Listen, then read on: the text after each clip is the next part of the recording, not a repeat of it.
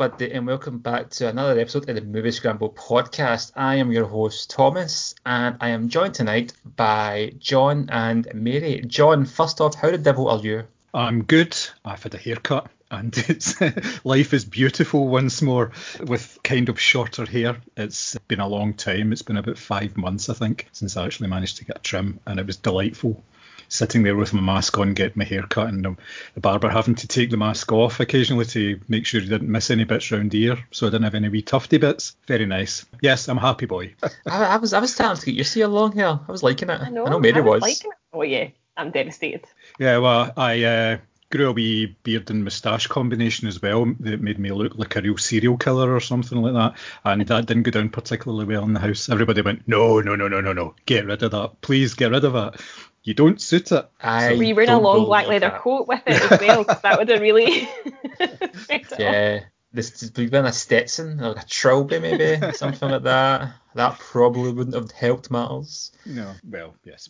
But yeah, it's all good. Everything's starting to go back to normal a wee bit, which is very nice. I don't know, I'm starting to. I'm, I'm enjoying things as they are too much. I'm an introvert by nature, and because of anxiety and not having to do anything really helps with the cam levels. Mary, how are you? Speaking of anxiety, yeah, I'm totally with you on that one. I'm very much introverted, so I have no real desire to, to rush out and do stuff. Yeah, it's, I mean, I'm devastated about John's locks more than anything else, but uh, I too have, have branched out and gone to get a haircut, get my nails done, so I actually look like a girl again, as opposed to just, I don't know, a witch that crawled out from under a rock, the look that I was sporting through all of this. But yeah, I just wish the weather would perk up a bit. It's July for fuck's sake, and it's like a monsoon. yeah, I mean it's. I think it was maybe Friday or Saturday morning. I actually got woke up with the rain. Depressing, utterly depressing. And this is how I know I'm kind of middle aged as well because I'm looking out the window and tutting because I can't get a washing out.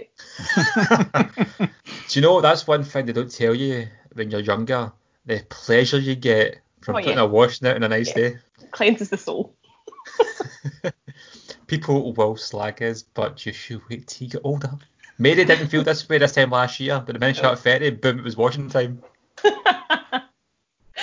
That's pretty much it, yeah. On tonight's, or this evening, or this morning, or whenever you're planning listening to this podcast, all two of you out there, we are going to be discussing the 2019 film Rambo Last Blood. I've lived in a world of death.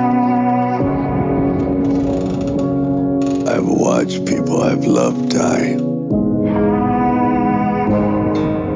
Some fast with a bullet. Not enough left to bury. Now you're probably wondering why you're talking about Rambo Last Blood.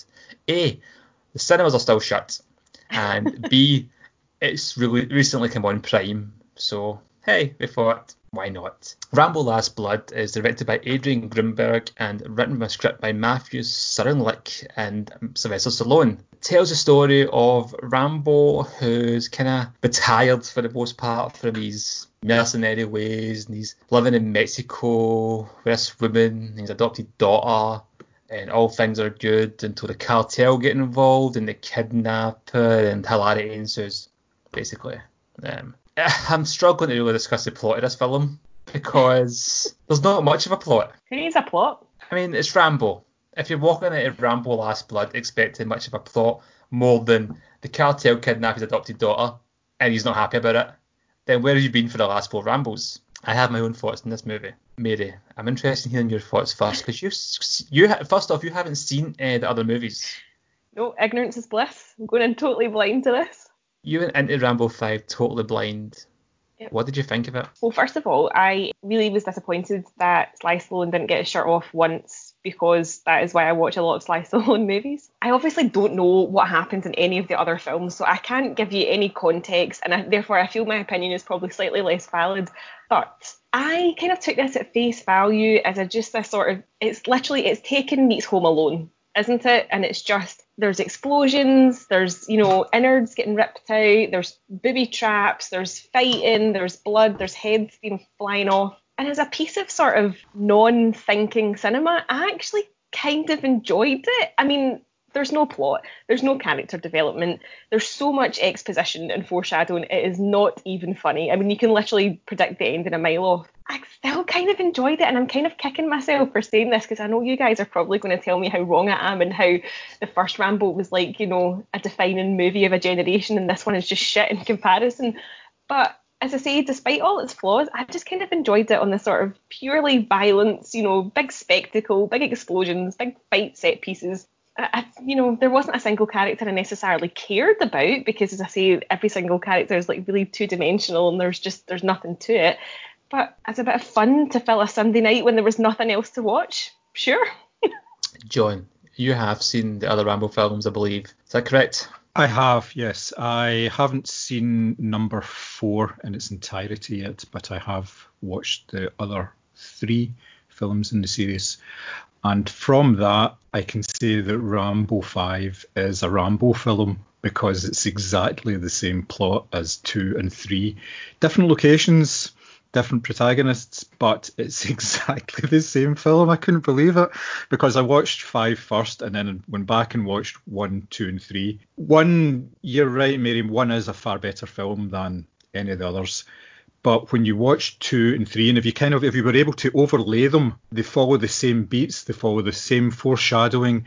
It's pretty much telegraphed all the way through what how this film is going to play out. It was overly violent for the sake of being overly violent because it could be. That's something I noticed that wasn't so much a, a factor in the earlier films because they were going for a lower rating and therefore going for the, the big bucks. But there was an awful lot of very, very graphic violence in this film. And I believe in the fourth film, it was pretty much the same as well. They were going for a more sort of mature audience who kind of likes what he, what he does with a knife in various times. But as a film, it was okay. I think probably I've seen far too many films now because I was very much like yourself, Mary. I knew exactly what was going to happen. As soon as I saw him on a horse, I knew that the horse would feature later on. As, as soon as I saw him tidying up his tunnels, yep. which is not a euphemism. and the camera kind of swept across his work area, and there was the bows and arrows and all all sorts of stuff there, and you think, well, that's going to be a major part of it as well. and then you see the teenage girl, and you know, well, I kind of guess how this is going to go. It didn't paint a particularly good picture of Mexicans, and it didn't paint a particularly good picture of supposedly highly intelligent drug lords.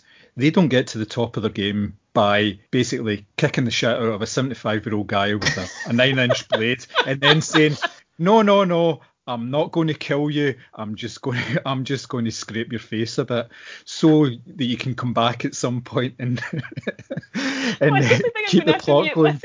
I'm going to go. Sorry. it did kind of. I laughed out loud at that bit just because I knew exactly what was going to happen after that. You know, it was very, very stupid. You know, these ruthless guys, and suddenly they're going, actually, no, see on this occasion, no, you shut up. I'm not listening to you. Let, us just leave them. I was like, oh man, you know, it could have been over in 20 minutes basically. But yeah. apart from that, purely on a spectacle point of view, yes, it works. And it's very short. That was something that really surprised me about all of the films. All of the Rambo films are about an hour and a half, an hour and 40 minutes long. They do not hang about at all, which is probably a good thing because then you would actually start questioning some of the things that are going on in the film. So, on that basis, yes, it worked. A lot of other bases, no, it didn't work at all. I'd just like to apologise for calling Rambo a mercenary through the sequels. That's not necessarily true, doesn't it? It doesn't never does it for the money. It's always doing it out of necessity. And this time it's no different. And that's the only apology I will give this movie. I love the Rambo movies. I really do. If I was going to give you my order to best to worst, I'd go one, four, two, three, then this. I'll, the first films I definitely think all together. The sequels are what they are. I'm a big fan of Rambo 4. It's, as you say, John, you've not watched it all yet. It's ludicrously over the top and insanely violent for no reason other than the sake of violence. Without a spoiler, it's like a 10 minute scene when he has an anti tank gun and he's just shooting people. And you're watching it going, but it's going to finish soon. It's going to finish soon. Have you seen that? Have you seen Hot Shots Part Two? Yes, I They could see the pa- similarities. Yeah. They managed to parody a scene from Rambo that hadn't happened yet. Incredible. But enough about the good Rambo films. I really, really dis- was disappointed by this. I put this I was looking forward to it. I thought it's Rambo. Even if it's terrible, I'm still going to enjoy it. I went for a few pints before it. I took a bag of cans into cinema with me. Just- I, I mean, I don't, it was can, it was cans of gin. So yeah, it was, it was, was quite classy. And as you say, the film starts and the film like the opening credits, you've got the plot mapped out, and that's fine. That doesn't bother me. That's not me being snobbish. I don't. I like films like that. I, I like sometimes when it's predictable because you know what to expect. But for me, the turning point when I started to worry is what you already mentioned, John, when the drug dealers kicked the living shit at this old age pensioner, and then I get the fact that like, you know what? We have got such disrespect for you that we're not even going to bother killing you because we don't see you as a threat. But at the same time, I'm thinking to myself, it's because he's not, he's not a threat. he's just been battered. And it's actually quite sad to see Rambo getting roughed up with this. So I didn't like that. And then as the film kind of got, I just it had all the hallmarks of a Rambo sequel that I should have enjoyed, but I really didn't.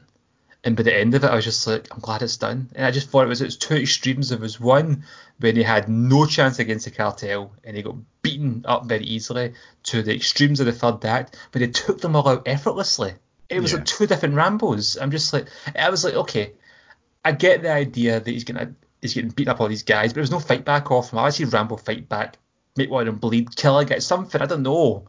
And then maybe they leave him for dead. But it just seemed to take them all out so easily. I'm like, are these guys really the top of their game drug dealers? Because they seem a bit inept. I didn't enjoy it. I was disappointed by it, and it upsets me that I didn't enjoy it because it's everything I should like in a movie. Yeah, I can understand that. The film is kind of beyond Stallone, I thought, as well. He, he didn't really come across particularly well. He's supposed to be this grizzled old man who is just wanting the quiet life, yet he's he's always preparing for war, which I, I didn't quite get. It, could, it would have been better if he had to sort of start from scratch. Stallone doesn't play the action hero very well in his 70s.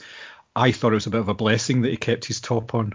really, I don't think it would have been very salacious. I don't think it would. Have been, it wouldn't have been a high point of the movie. It may well be in the, the scenes that they cut from the film. Apparently, this film was supposed to be the fourth Rambo film. Stallone had developed a script for it, and he was going to put this story forward, but for whatever reason, it didn't go with, and it and it ended up being made as a Jason Statham film in 2013, I think it was, where they kind of tweaked the story. So it was Jason Statham as an ex FBI officer, or he was in witness protection or something, and he had to use his singular set of skills to protect his family against a local drug dealer. I think it was James Franco or something like that. It was in it. Mm-hmm. He was the bad guy in it. I can see why they really didn't want to do it. This was it was fun, but it wasn't that much fun that it was enjoyable. Do you know one thing that did confuse me? Like a lot of people spoke Spanish to either either Rambo or his daughter, and they didn't seem to speak a word of Spanish, but they answered back perfectly in English as if they understood what had just been said. Now, obviously, given that Stallone is barely communicating beyond grunts, they didn't really want him to have to try and speak some Spanish, but it was a really bizarre setup that they kept doing. It was like everybody speaking Spanish but responding in English perfectly. It was a kind of weird thing that just annoyed me throughout the film. But as I say, I kind of enjoyed the nonsense of it. But that was the one kind of niggle. See, for me as well, it was the whole idea that the I didn't really mention much of the plot in the, the introduction because I don't know how much of it was kind of like spoiler or that, but I did find a lot of it quite tasteless in the bit they went and did. It was almost like, yeah, we get it. You want to give Rambo a reason for his revenge here, but you don't have to torture this character to incredible lengths just to do it. You mm-hmm. could have a kidnapped. You don't have to the, the whole drug and rape. It, it just felt very tasteless in many ways and very over the top. It's not like I was like shocked by it. It was just quite gratuitous and a very kind of like, uh, really guys, come on. Do we really need this drummed into us? I mean, it's Rambo, it's a revenge movie. There's so many ways you can do this and make it fun. For me, there was no fun in a lot of these bits. It was just really too grotesque, even. The writing that is not the violence. The violence is always a good laugh, especially when it's bad guys getting their heads blown up. But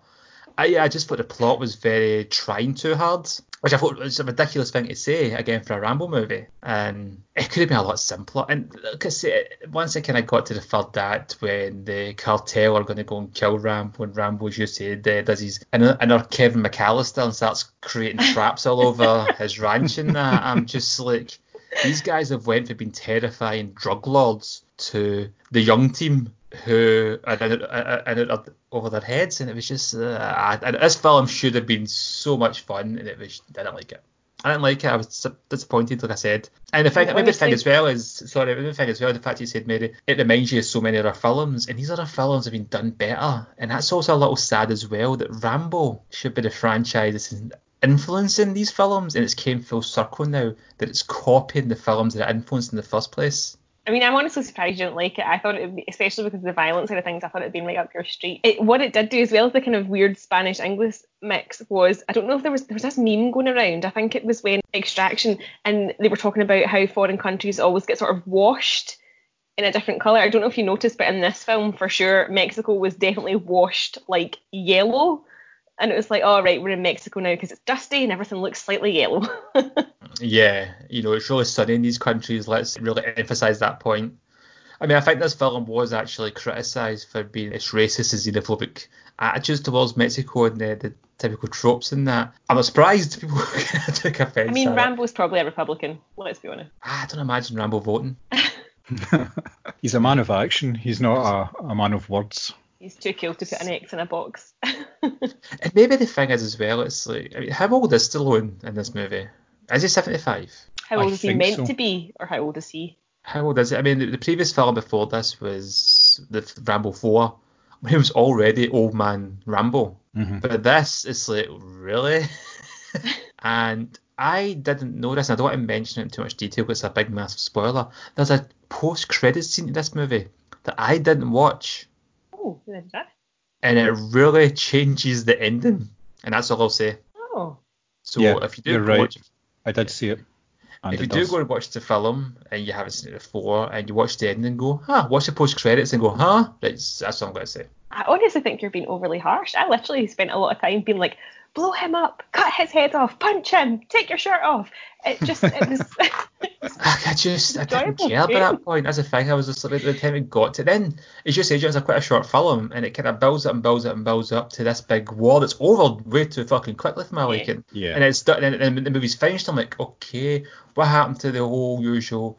the good guys getting these shit in, then gets beaten, goes away, like his wins, then comes back stronger type thing. Just ah, are certain tropes you want to see in these kind of action movies, and I think it just in the end it was just too easy for them. Definitely yes. Was like, this made with like a Chinese audience in mind or something? Is that kind of because like kind of how the Meg and, and other sort of and the other kind of franchise films have sort of been more kind of punted towards the, the Chinese market because they are now open to a lot more American movies. Is that kind of what this was aimed at? Is that why there's such a disconnect, or is it just maybe not the strongest in the franchise?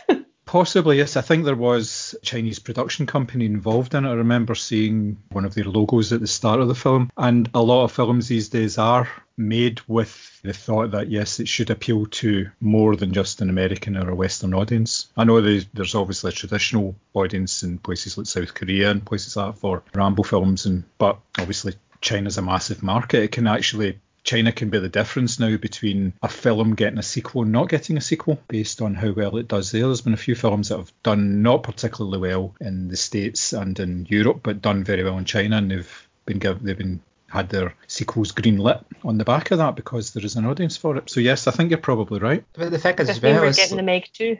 Don't rule it out. I don't honestly. That first one was bad enough. And again, I just want to hear him saying it's a megalodon over and over again my god. It's Megalodon.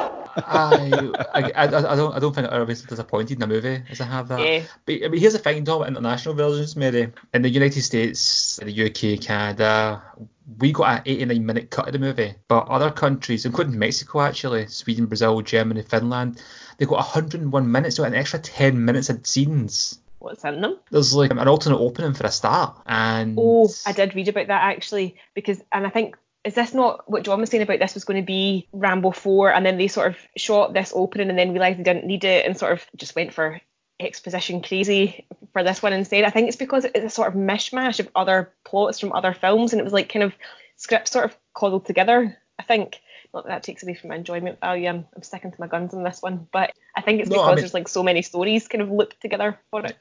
I, I agree 100. percent I mean, it's like you should shouldn't let the plot of a Rambo movie get in the way of the enjoyment factor. and although I've been very critical of the script, I'm not very critical of the plot overall because it's exactly what you can expect. I, I like the idea of Rambo taking on the cartel after Yep. taking on uh, every army in the world up until this point. It's kind of the, the cartel seems the most obvious kind of bad guy that he's left to kill. Really, this kind of stage, and cartels are very well armed. They're their own kind of private armies in a sense. The, I just didn't enjoy it. I'm sad to hear that. No, no. Do you know there was comparisons before it came out I mean? There was comparisons to Logan, Unforgiven, and No Country for Old Men. I I must mean, it's stress definitely not this any is, of those. this is movies. before before the film came out. But I liked the idea of an old man Rambo, the kind of gunslinger going up for one last hurrah type idea. I mean, the film's called Last Blood. You know, it's. I, I think that's the thing as well. I feel that Rambo deserved more of a send off. The, the Rocky films, I, I loved Rocky Balboa. I thought it was very well done. It's a good Rocky sequel for Old Man Rocky. The spin-offs you've had with uh, Creed, the first Creed film especially, it was really good. And maybe I had higher hopes for this based on that. Instead, I didn't feel like I got a Rambo sequel or another Rambo movie. I felt like I got some random movie with Rambo shoehorned into it. That's how it came across. It was we haven't had a Rambo film for a while. What have we got lying about that we can use to make one? Re- basically retool it. That happens all the time with stories. I mean, is it the, the Die Hard series? Are pretty much not Die Hard. That's They weren't written shit. as Die Hard films. They were written as something else, and they kind of shoehorn it in. But it's that kind of idea. Yeah, and that's fine. Like I mean, like Die Hard Three being the most obvious example because it was a spec script called Simon Says, and it was reworked for Die Hard. But uh, that's actually a really good film. Yes, Funnily enough, there's only one Die Hard movie that was written from an original script. the last one, The last one. which was Pish. Yeah. Which Yes. ironically was terrible. Yeah. Yeah. So original scripts are necessarily a great thing. And I'm not too sure if this movie was an original Rambo script or as you say, John, it was kind of reworked and retooled in that. But if, if it, it felt like it was, it felt like it was. And that's again, that's fine. There's nothing wrong with that. It happens all the time. If that, that's fine as long as it's done well. To me, it just felt that they had a script line about and then put Rambo in it. You see, if this film wasn't called Rambo, I might have been less harsh on it. If this was just another Stallone vehicle, because The thing is, we would have called it a Rambo film no matter what. If it was just a an old man and it was Stallone doing it, you would say it's a Rambo film by any other name. And it's a Pish Rambo film by any other name, but this way it's just a Pish Rambo film. Maybe. I'm actually really curious for you to go back and watch the other Rambo's new made, especially the first one, because I'm going to have my mind blown. So yeah, I excited. don't want to, I don't want to big up too much, but I do think you're going to walk away from that first Rambo film going, wow, what the fuck? That's Are they not all what I as expected. violent? Like, are they? Because that's what I. No. Oh, no. No, no, like. no, nowhere near it. Nowhere near it. But if you watch one, two, and three, he gets his top off in every single film. Honestly, he's one of those like actors that I mean, as much as he his speech literally is not much beyond a grunt these days, but I think physically he's aged just beautifully. It was a cracking scene in maybe Rambo 2 or 3. In fact, probably both of them. Where you're kind of like standing with a big like machine gun, just firing it, and his pecs are that, just kind of his muscles are kind Oh, of yeah. just jiggling. Somebody's probably like sprayed him down with oil beforehand. Oh yeah, it's it's it's, it's, it's unbelievable. Um, I mean, what I did find from watching all of them is that he doesn't say an awful lot in any of the films. He's, it's not one of these characters that really has much to say. Things happen around him and to him, and people talk at him and explain things to him, but he doesn't really say very much. He is very much in that sort of man with no name, sort of the, the Clint Eastwood type, as you say, the gunslinger type character. he, he uses his, his guns to make the point rather than any words. There's no there's no rationalization, but a good thing about it, it doesn't use catchphrases very often either. It doesn't. No. It doesn't. You know, there's no quips. Well, there was one in Rambo three, and it was quickly put down by the guy who was standing beside him. He says it's a hell of a time to start making jokes, John. You know, when they were when they were faced with the might of the Russian army. But yeah, apart from that, you, you just don't get that level of humour. I, there must have been the temptation for that to happen at some point as well to introduce that type Yeah. of element, but it, they've resisted it all the way and just kept it fairly straight and fairly dour, which actually does work in its favour. Yeah, I mean, it's doesn't kind of, detract from the character then. no, I agree, and it's you're right. And if if he did start trying to kind of add quips in it, and especially in like the first Rambo movie, it just really wouldn't work Hmm, uh, the way yeah. the kind of character progresses. But there is actually a line I think it's for the second one I really like, and it says, uh, "To survive the war, you've got to become war." Mhm. But it's not delivered like a quippy Arnie type thing, as you said. This is a very somber Yes. delivery. It's a very tragic figure, Rambo. Yeah, like And- you, you said, he is not someone who's out looking for war. He's not a mercenary. Everything that he's done is through some sort of some form of necessity, where in the different films emphasize that. But it's never he's never actually going looking for anything. It's always it comes to him for whatever reason, and he does it for a reason, whether that's bad or good or for plot purposes. Anything else on Rambo 5, Last Blood? Oh, just bloody watch it. Some mindless fun. Hell, Yeah, it's- in, in these times, yes, just give it a watch. It's on Amazon Prime, so yeah, why not? Yeah, and to be fair, as much as I say I didn't enjoy this movie, uh, I probably would go back and watch it again at some point because I will at one point go and do a Rambo rewatch from start to finish, and I'm not going to leave this hanging. If you've seen the other Rambo movies up to now, you're just watching it. It's not going to ruin your childhood by watching it. It's not going to do anything like that. Just just watch it, but uh, just don't be surprised if you don't like it. But hey ho, there's worse movies out there, and there's more important things to worry about than a bad bad Rambo movie in 2020. The big theme of Rambo Last Blood that we can't take away from was revenge, obviously, as Rambo wants to avenge the mistreatment, for lack of a spoiler, of his adopted daughter. So we decided to look at our top three revenge movies. And this was a lot of fun, actually, to think about because there's some absolute crackers out there. And as Mary kind of alluded to in our thoughts on Rambo 5, these are the kind of films you like watching when the, the bad guy, the good guy, sorry, has something bad to happen to him and then he kind of tools up to go and kill the bad guys. And it's people you really know deserve to die, so you don't feel any remorse at all or sympathy when they're getting their heads splattered open and innards ripped out. And yeah, that says a lot about me. But anyway, who wants to, who wants to go first and be your first pick? I'll go first. My first pick is the 2017 film Revenge. It is a French rape and revenge action horror film, which is pretty much all I need to say about it because everybody's now going to watch it because they think, whoa, this is brilliant. The film comes from director Coralie Fargeat. It's a French film and it stars Matilda Lutz and Kevin Janssens. The plot is basically the young lady, played by Matilda, is in a relationship with a married man. They go away together for the weekend into the desert. It's very secluded and quiet. They go on very well together, lots of sexy time, all this sort of stuff. And then his two friends turn up for a hunting trip, and one thing leads to another.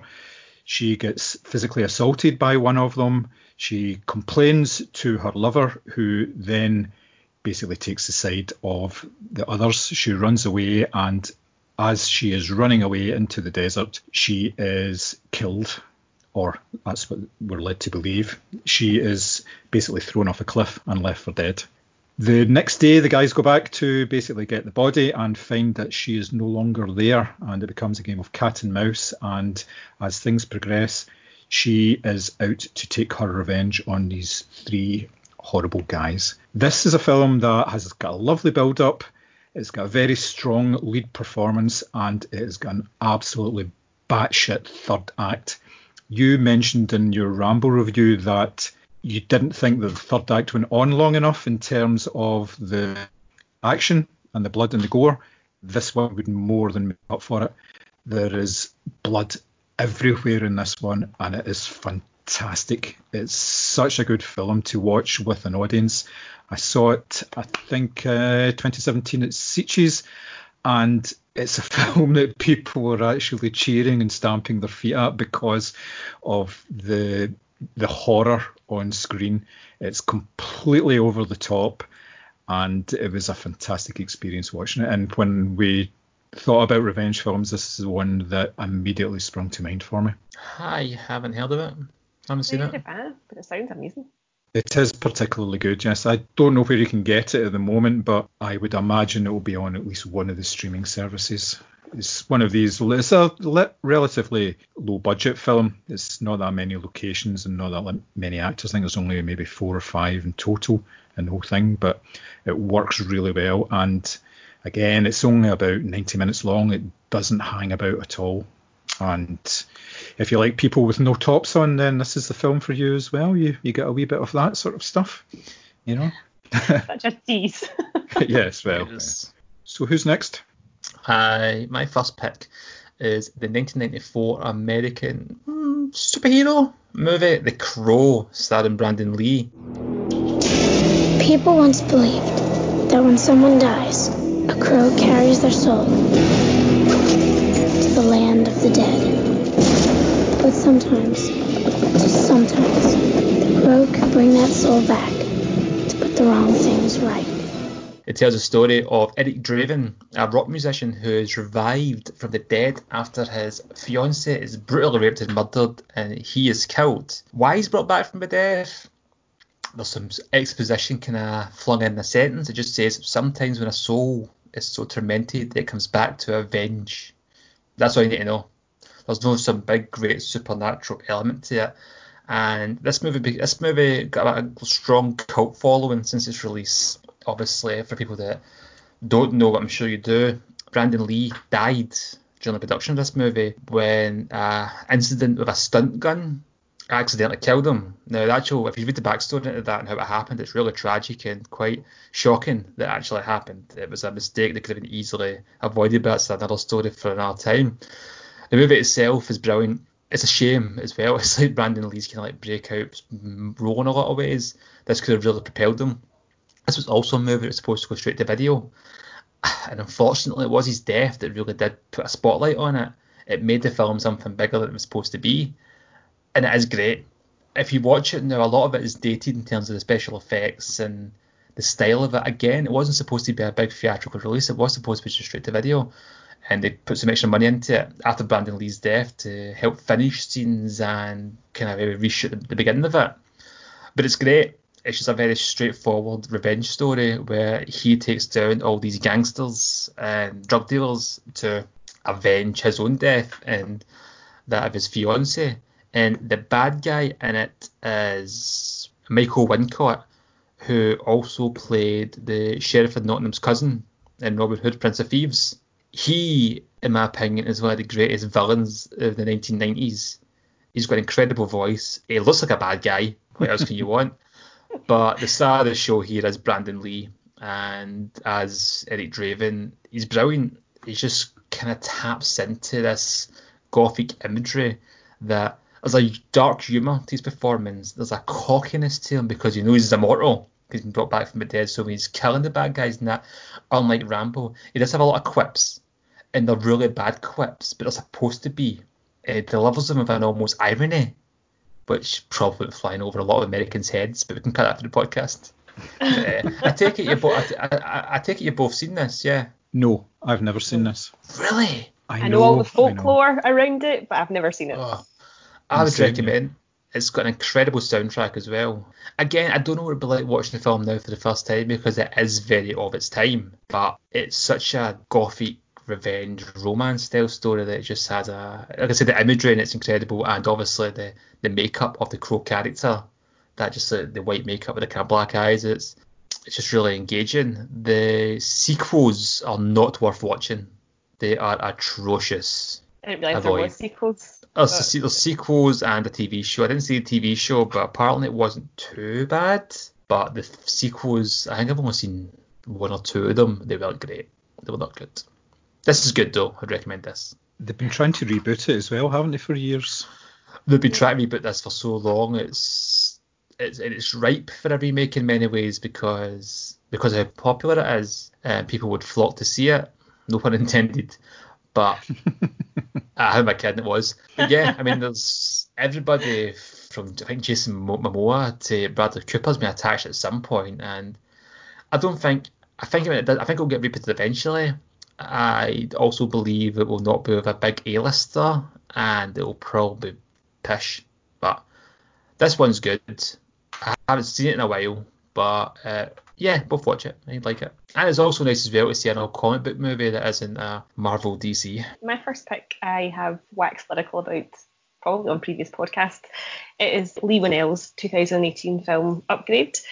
Basically, it tells the story of Logan Marshall Green, who plays a car mechanic called Gray, who lives in a city of basically, you know, it's like the Jetsons, it's like flying cars and, you know, AI controlled cars and all that sort of things. But he's a kind of old fashioned guy and he likes to do things with his hands and he sort of rejects all the technology. And his wife is then killed in a, eh, she has a car crash with her AI controlled car. And then these upgraded humans, as they're known, basically murder her. So he's out for revenge, and unfortunately, he now can't move from the neck down. So he reluctantly gives in to technology and has these this thing called STEM fitted in him.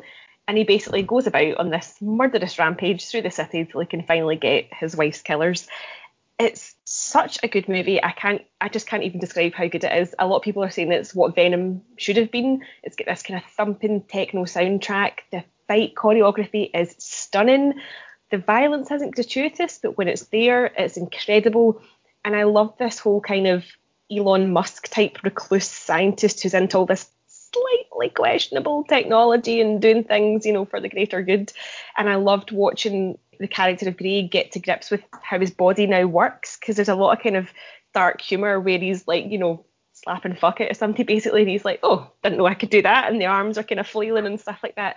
But it's it's a classic revenge movie of you know, wife is murdered, man goes on quest, but it's told in such a clever way. It, I mean, I can't say enough good things about it. It's just a really, really well acted, well shot, different kind of sci-fi take on the the revenge thriller. It's just I don't I think you guys have both seen it, yeah. Yeah.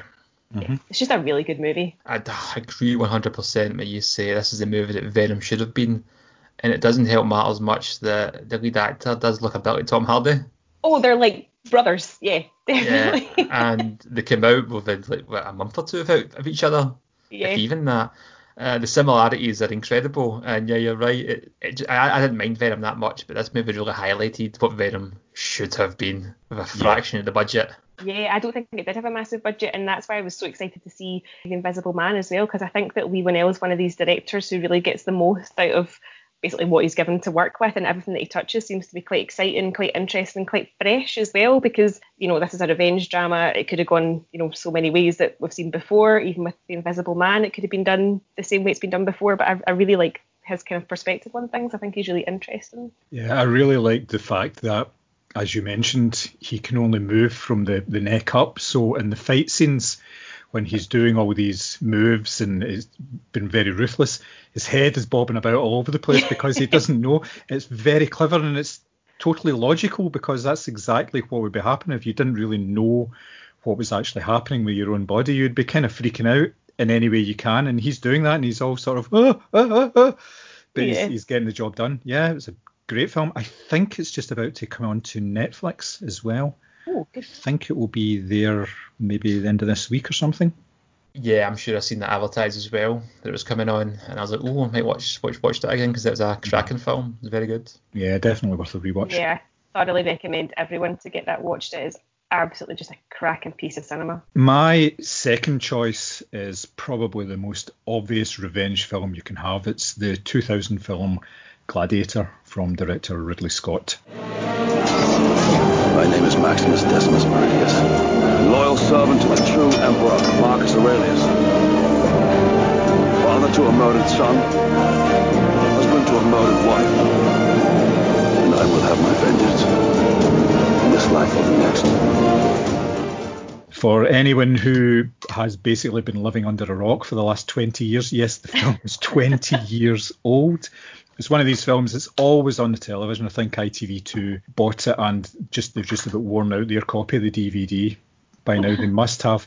It is Roman general Maximus Decimus Meridius who is betrayed by the son of the emperor and basically left for dead. And in order to exact his revenge in this life or the next, he becomes a gladiator and works his way to the Grand Circus in Rome. There's been so much written about this film and so many parodies of, well, especially the Russell Crowe character, that it's difficult to take it seriously sometimes. But then when you watch the film again and you watch the spectacle involved and you watch the performance from Russell Crowe, he doesn't want to be doing any of this as a character. He doesn't want his revenge.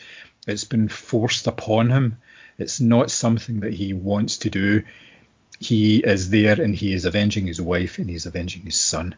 And it's a absolutely fantastic movie. And a nice wee tie in with The Crow as well.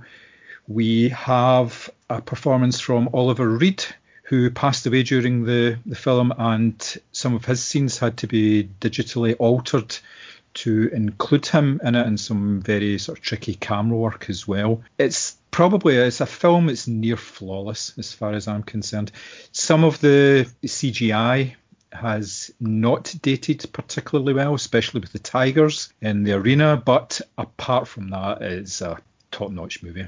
Can't say enough good things about it. I am assuming that you have both seen this film.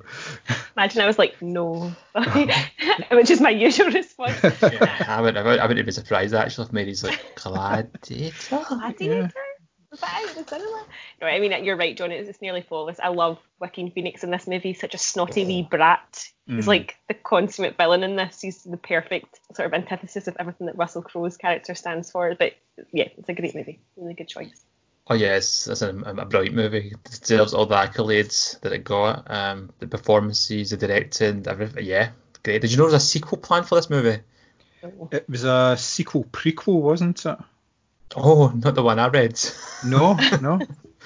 And this is legit as well. You can look this up. There was plans of a sequel that was going to have Russell Crowe back in it, uh, playing Maximus. It was going to be set in the underworld as Ah, right. Maximus Yeah. fights like, the gods and demons and stuff. And I'm just like, okay, one part of me is like, I don't think that really works as a sequel to the movie, and another part is inject that straight into my veins. They had hired Nick Cave to write the script for that. wow. Yeah, because when you think about it, he is pretty much the obvious choice for Maximus in the underworld kind of idea. In fact, he was surprised when they offered it to him, but he, he says, yeah, yeah, I'll write a script for that. But obviously, it didn't come to anything as well. But they were looking at a prequel at one point as well, his time becoming a general, uh, basically in the lead up to it, and that kind of fell by the wayside again. I think Russell Crowe basically just says, nah, I'm not, I'm not going to go anywhere near that, thank you very much.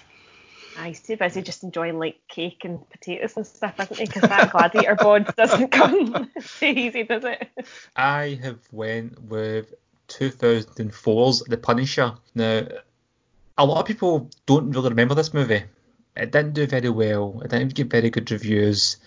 And in many ways, I do genuinely believe it was ahead of its time in terms of superhero movies. It was the R-rated superhero movie that people have been clamouring for the last few years, but nobody asked for in 2004. Now, this wasn't even the first time the Punisher movie. Was, well, there was a Punisher movie. There was one with Dolph Lundgren in 1989, and it's not very good. It's kind of like the Punisher name, really. It's not. It's not good.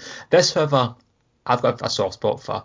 For those who don't know the story, it's the Punisher's Frank Castle.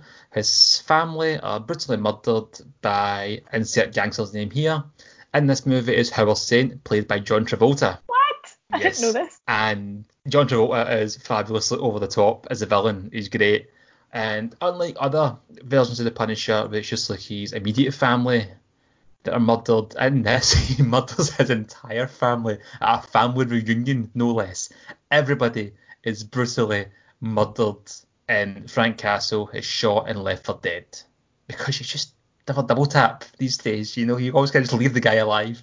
And, and this is a very interesting movie because you watch it and the first like 20 minutes you're like i don't think this is going to be very good there's something very colourful and like schmaltzy about it and quite cheesy and doesn't really but then once it kind of cuts the whole tone of the movie changes the grading changes it goes grey it's a lot darker and it very much looks like a comic book movie but it's so so violent uh, thomas jane playing the punisher and he's absolutely brilliant in the role, absolutely brilliant to the point you're kind of like, how did they not make more movies for this guy? And I know that didn't do well at the box office and that, but yeah, it's because I mean I watched it again recently and it hasn't aged brilliantly in some ways. I mean for a movie that's not even that old, it does look quite dated. But in terms of just like fun entertainment, it's a real throwback to your 60s and 70s action movies. Mentioned John Travolta as the villain. He's just he's over the top best.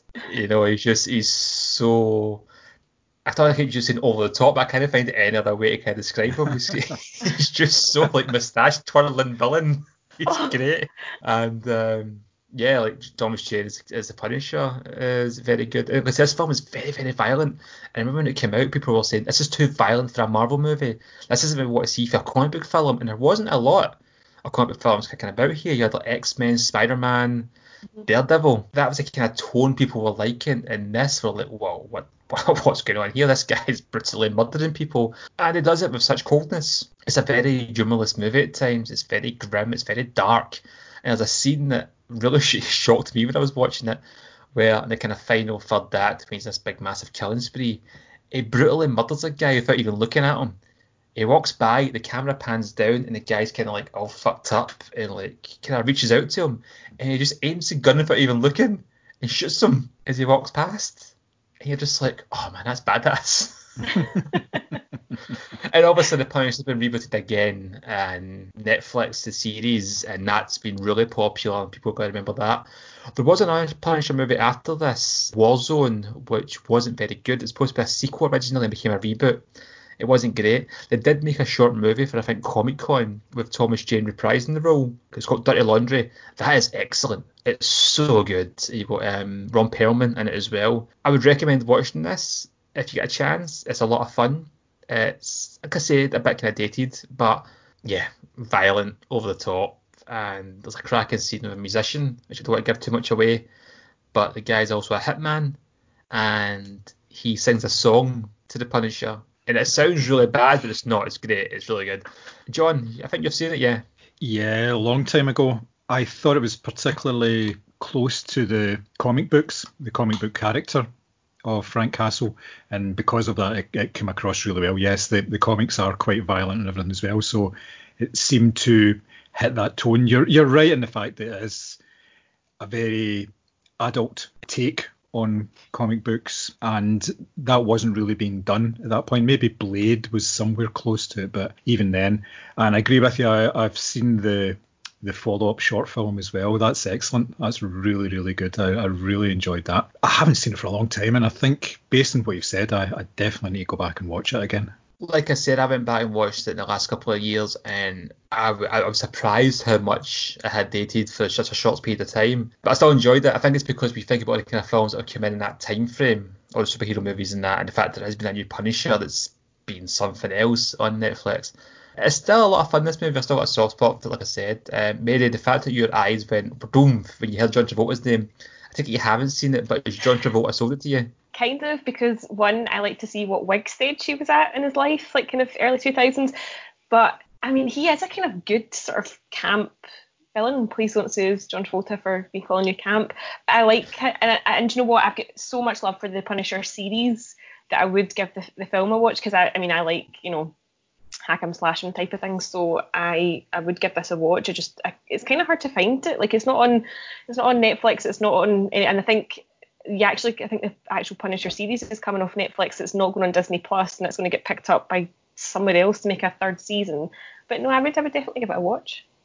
It's yeah, it's definitely worth a watch. As John John agreed with as well, it's very much a comic book movie, just mm-hmm. one for adults. Yeah. And I say that not of a kind of like a pretentious tone because it's a really kind of like deep psychological like character study. It's because it's just violent as fuck.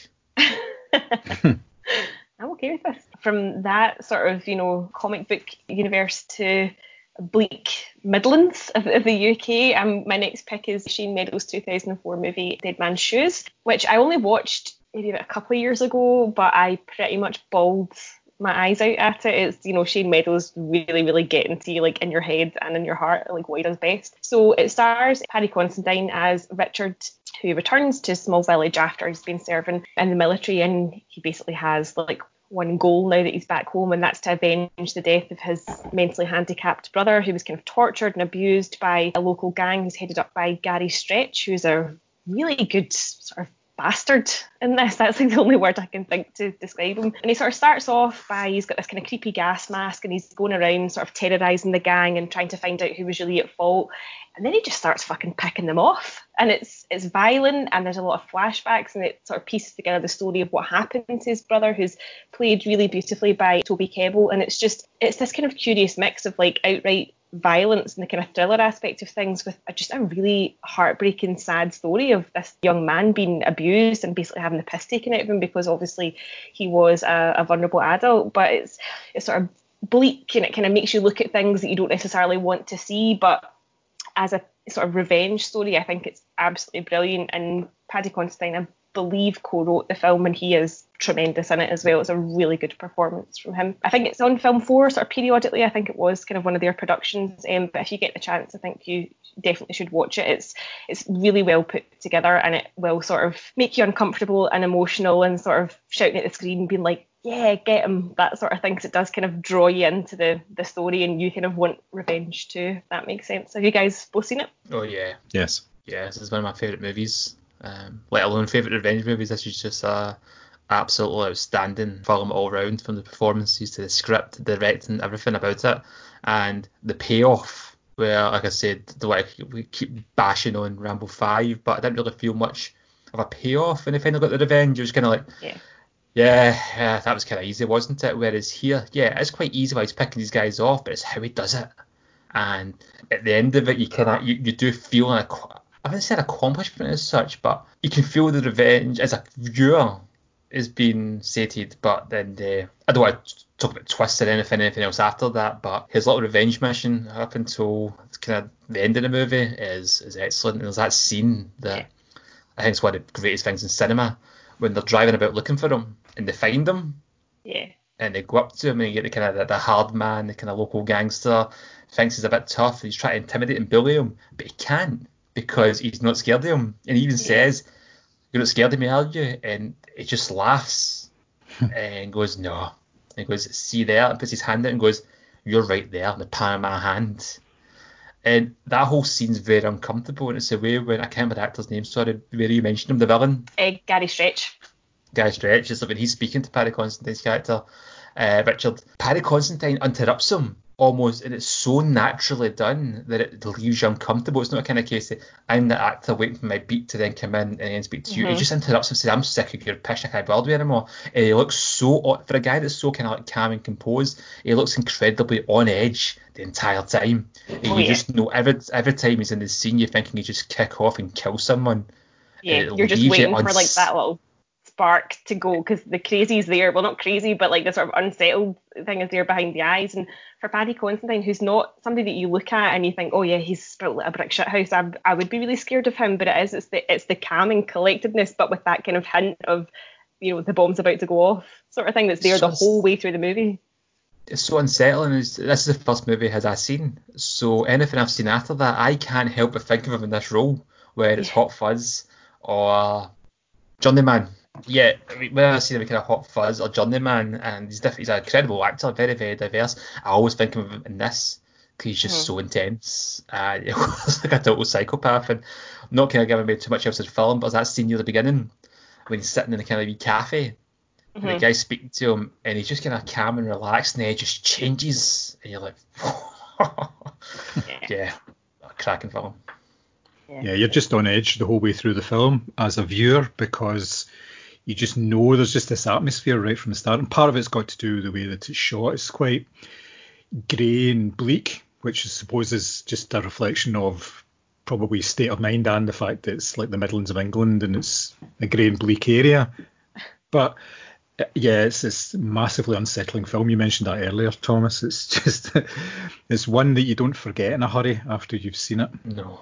especially because as the flashbacks are sort of being pieced together and you're like shit how much of this does richard actually know? Because there's some really fucking uncomfortable stuff going on with toby kebbell's character. Like there's a scene where they kind of force him into a bedroom and stuff like that. There's some really really uncomfortable stuff going on. And it's like how much of this does he know? Because it, there is that sort of you know it's like the the flames going down the fuse and you're just waiting for it to to go off. And it's just it's do you know it's not a massive budget film. And it just shows that the, these kind of things are every bit as good as you know the big sort of blockbuster movies about this kind of particular theme. My last choice is the 1967 film Point Blank. Uh, it's directed by John Boorman and stars Lee Marvin and Angie Dickinson. It is the consummate revenge film.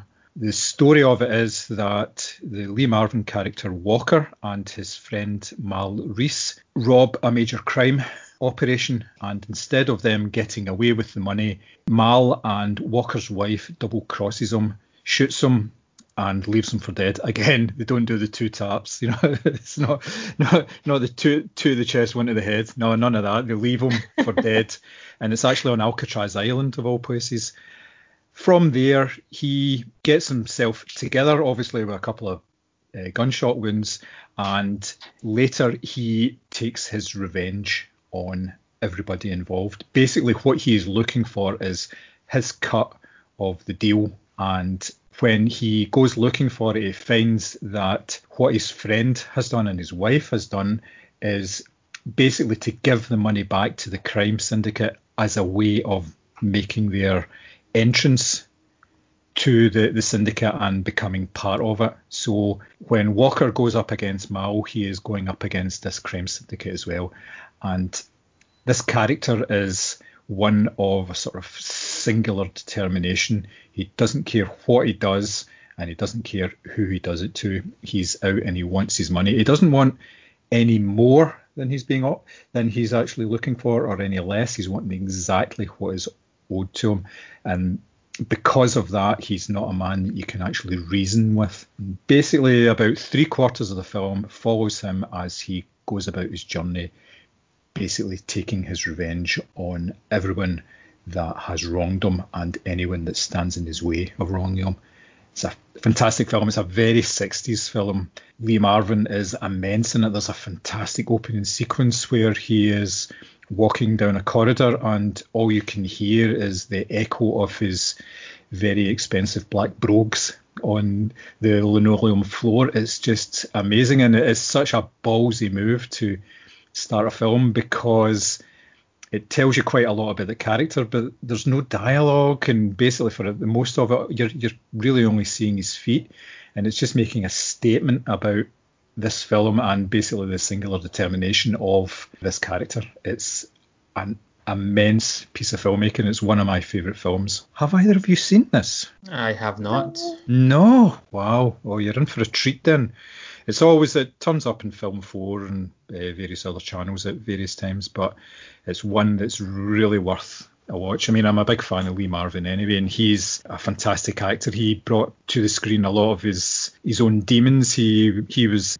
traumatized during the Second World War, and through that he brought a lot of that into his acting as well. The way that he conducts himself and the way that he brings certain characters and certain traits onto screen, and it's very apparent here the way that he's like the way that he's focused on just getting what he wanted.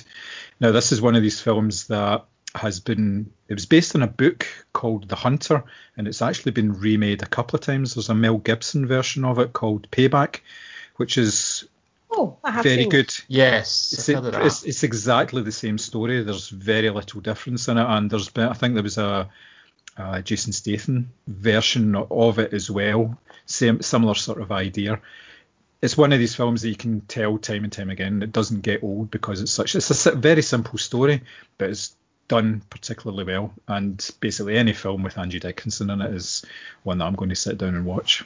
I went for the 1988 western movie Young Guns with an incredible cast of Emilio Estevez, Kiefer Sutherland, Lou Diamond Phillips, Charlie Sheen, Terry O'Quinn, Brian Keith, Jack Palance and Terence Stamp. Now, this is based on, or loosely based on the true story of the Lincoln War when an Irishman named Lawrence Murphy wants the land from John Tunstall and kills him.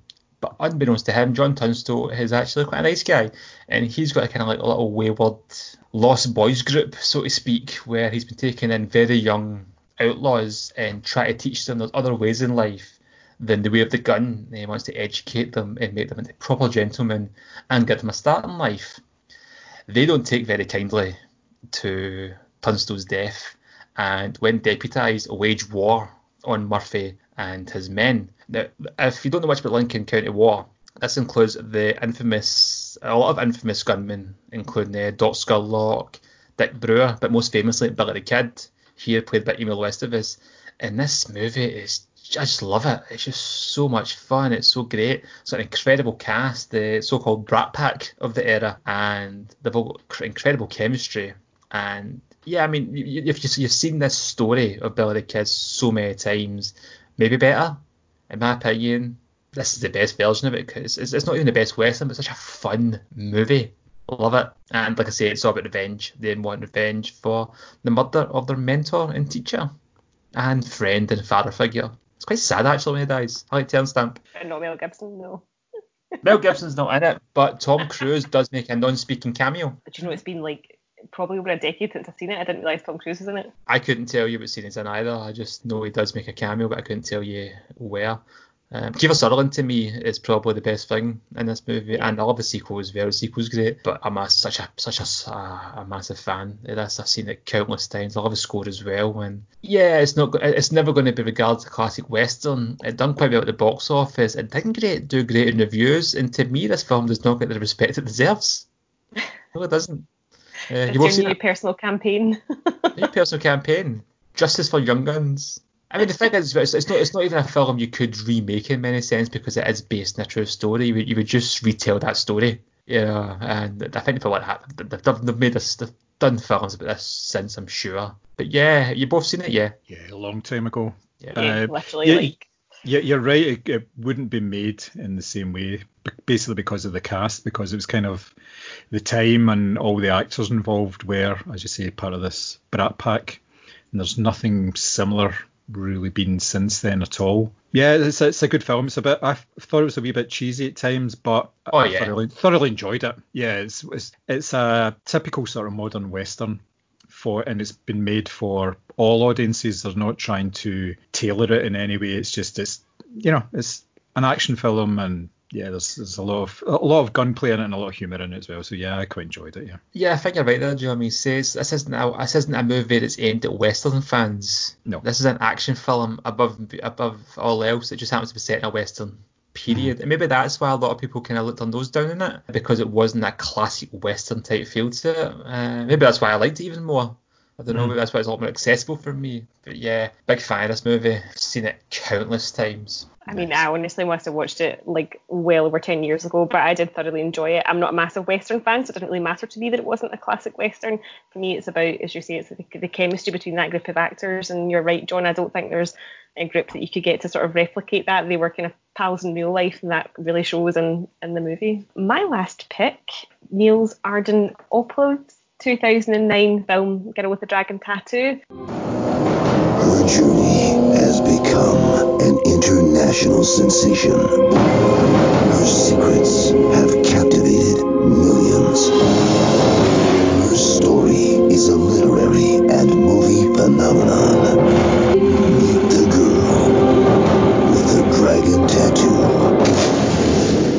I was going to go with the Fincher one of this, but I feel like Noomi Rapace just edges it just ever so slightly with her Lisbeth Salander. Obviously based on Stieg Larsson's Millennium trilogy, stars Michael Nyqvist, who sadly is no longer with us, as Mikael Blomkvist, who is a journalist, it's really hard to say that same sentence, who's sort of dragged into this 40 year old murder case of a girl who sort of mysteriously disappeared at a family reunion in a tiny island.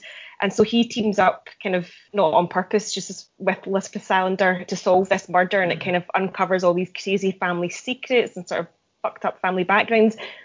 But that's although that's the kind of main plot, there's a sort of another strand to that, and that's where the revenge story comes in, and it's Lisbeth Salander's own past.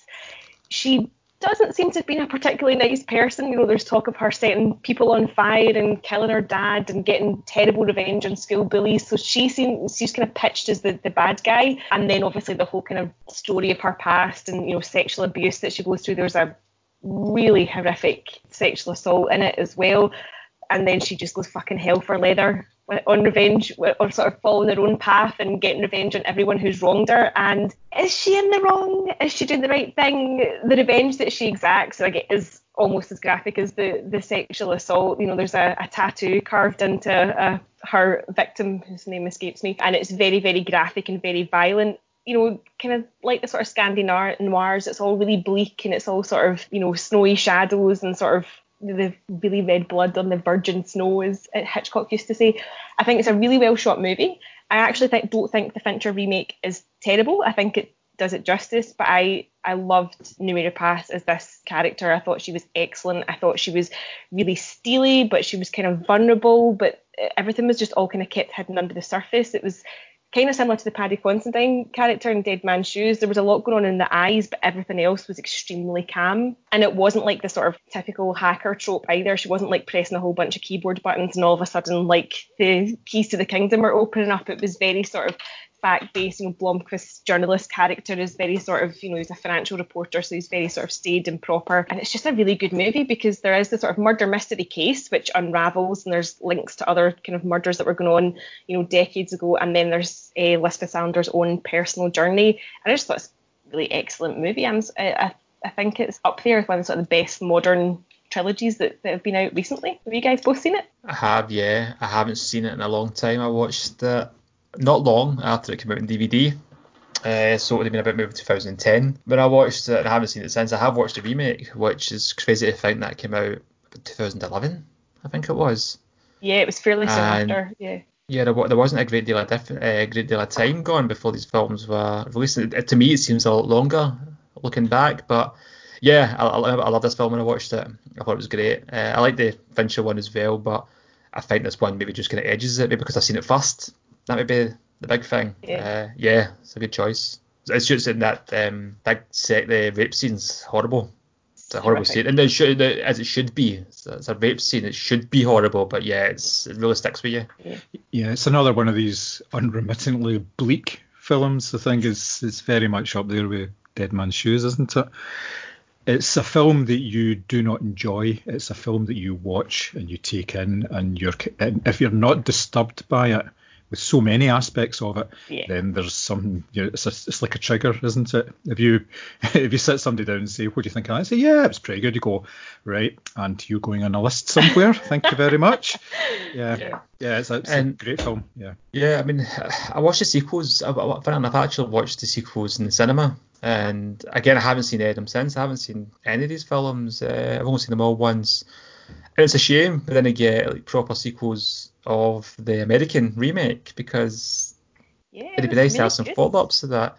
And I didn't see the Golden Spider's Web, but I saw the trailer for it, and I just thought to myself, this looks like some kind of fan fiction of. Ah. It wasn't character. anywhere near as good. The the new film, it was kind of sold more almost as an action film in a way. I mean, if you looked at the trailers, she goes across a, a lake on a motorbike that's mm-hmm. frozen and that kind of thing. You're going, no, it's not quite the same sort of character.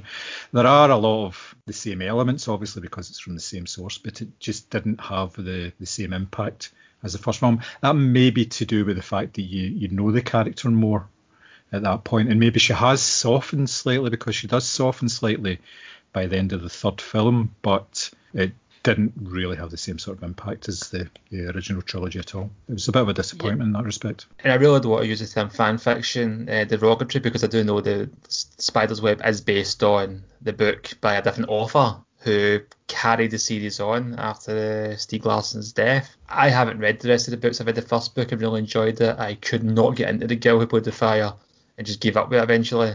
I just didn't think it was very well written at all. So I never did finish the trilogy of the books, but I did finish the trilogy of the movies. And the first one was probably the best for me though, and it's the first movie I saw Elizabeth Salander in, and thought she was brilliant, absolutely brilliant in it. Yeah, and I think the thing is, it's just quite a for all that she's only had three outings, at least in the original trilogy anyway, she's she's become a sort of quite iconic, sort of maybe cult figure. I don't think you want to mess around with that too much. I think you know she's kind of seared in people's brains as to what she looks like and how she carries herself, and people sort of picture what she thinks and what she's motivated by. So I think to mess around with that is always going to be quite dangerous territory. Yeah, I agree. And that's kind of just reminded me of what I was talking about with the the Crow. Uh, you get the first movie, Iconics, the word I was looking for actually regarding uh, Brandon Lee's performance as Eric Draven. They made three sequels and a different actor, obviously. Uh, took over, a different actors in each film, including Edward Furlong at one point. And we're going back, we were saying about like the source material. These movies were based on, I think they're based on novels of completely different source material. And like I said, I've only seen maybe one or two of the sequels, and they're terrible. You can't recreate that magic. And I think maybe that, I, I guess I haven't seen Spirals, but maybe it's brilliant, maybe it's a cracking movie. But as you're saying, John, from the trailer, it was selling something totally different that we just didn't get from that character. And yeah, No, you're right. It's worth a watch, but it's not anywhere near as good as the, the other films. Okay, and that's us for our top three revenge movies. We went and asked you in social media land what you went and for, and one of you got back to us. Our good friend and listener Derek at DK underscore do says he doesn't really have a top three as such, but he's recently watched Dead Man's Shoes and Man on Fire during lockdown. Both great movies. Now we mentioned Dead Man's Shoes, but Man on Fire that was on my short list. Both of you seen it? Nope, not seen it. It's one of my Denzel missteps, I'm afraid. Yeah, I have seen it. I, I wasn't sure if it was the Denzel Washington movie or not. Yeah, I have seen it. It was directed by Tony Scott, wasn't it? I think believe so, yeah. Yeah, it's actually a remake of an Italian movie, which is based on a novel, uh, which coincidentally I have also read. And I haven't seen the movie though, but I did read the book, and I do like Man on Fire as a great, great story. I thought the ending, I'm still not too sure if I like the ending or not. I won't say anything if you haven't seen it, but it's a great movie, and it's just a total stone cold revenge movie. Uh, You know, it's like total Denzel and badass lethal. mode. Yeah. yeah, it's Yeah. it's a cracking choice. I like it a lot. Surprised you haven't seen it, John. Seems up your street. I know, I know, but it's just one of these things, you know. You, you can't see everything. I do try, but you know, it's, I, I I'm think I surprised watched it on haven't. film four or something not that long ago. Like maybe about It's- a, well, I say not that long ago, maybe about a year ago, but I'm sure it was on like film four or something. Mm-hmm. Yeah, actually, the original, which the name escapes me, I can't remember. I can't remember if it was called Man on Fire. If it was called something else. That's like at the, ti- the original title title. I don't know how it translates, but I'm sure that's been on film four before Right, okay. as well. But yeah, very good choices. Like I said, Man of Fire was on my shortlist, as was Dead Man's Shoes. But I'm glad you picked it, Mary, because it gave me a chance to put in the Punisher watch, which I was swaying with. I was swaying with that one because I hadn't seen it in so long. But and and fact my opinion it had changed slightly since first seeing it. Mm. But in terms of the revenge movie, yeah, you can't go wrong. I think all those choices are very good. And yeah, do we have any news items? Obviously, we still can't get to the cinema. Films aren't happening. And John, I think you mentioned recently about uh, Christopher. I think it was David Tennant. Christopher Nolan's Christopher Nolan's Tenet has been delayed indefinitely. yes, it's been taken off the schedule entirely. It's obviously the the film that they were hoping would kickstart people returning to the cinemas, and it got put back a couple of times, and it was scheduled. I think it was the 12th of August. And now it has just been taken off the schedule completely and has since been followed by Mulan, which has been taken off of the schedule completely. There's been talk of Tenet not getting a day and date release anymore. They may release it internationally and not release it in the States, and obviously just release it then when things are a little better. In the States, around about 2045 or something like that. And but the, the When they all problem with that to wear masks. yeah. Yeah. The the problem that they have is that with a film like Mulan, everybody knows what the story is. There's no real Yeah. surprises or anything, but nobody knows what the story of Tenet is, and they really don't want it spoiled on social media by people going to see it outside of the states and then just flooding Twitter with story points and all sorts of spoilers, just ruining it for people, and therefore people won't actually go and see it. And obviously, the risk of piracy is higher if it's released in other countries, especially the likes of South Korea. You tend to get pirated versions of films with South Korean subtitles soon after films are actually released. So, you know, there's all these things to take into consideration. It would affect the box office. So, they may just hold back and release it whenever things are better everywhere. And but I don't know. It's it's one of these ones. It's it's, it's a money call more than anything else. And the the way everything's looking, everybody's putting films back now. There's obviously a few exceptions, like the Bond film hasn't been put back, but it's only a matter of time before that gets put back as well, given the current situation. Yeah, I think it's guarantee if beginning you. of November for Bond now, allegedly. Mhm. But Top Yeah. Gun Maverick, Well- I think, has been pushed back. Mission Impossible has been pushed back. I mean, honestly, if there are any Americans listening, it's not breaching your constitutional rights. Wear a fucking mask because I'm desperate to get back to the cinema and we can't have any movies till you guys buck up your ideas. Yeah. Yeah, I don't. I, I mean, Tenet will become the most pirated movie ever yeah. If they try and release it in one country for another, and it's a shame that that could happen. In some other comic book news, there's been some footage of a Snyder Cut shown where we Ah. see Henry Cavill in the black Superman suit. I saw that. Now, all it is, by the looks of it, is a clip from the already Justice League movies we've seen, and it's been altered. The, the colour's been changed, so it's nothing really too exciting, but it is still quite cool to see him in the, the black suit. Yeah, th- there Maybe was a just report. like, why? There was a report. still think these movies look shit. I just don't understand. There was a report as well that came out saying that the Snyder Cut will feature none of the Joss Whedon shot footage Yeah. at all.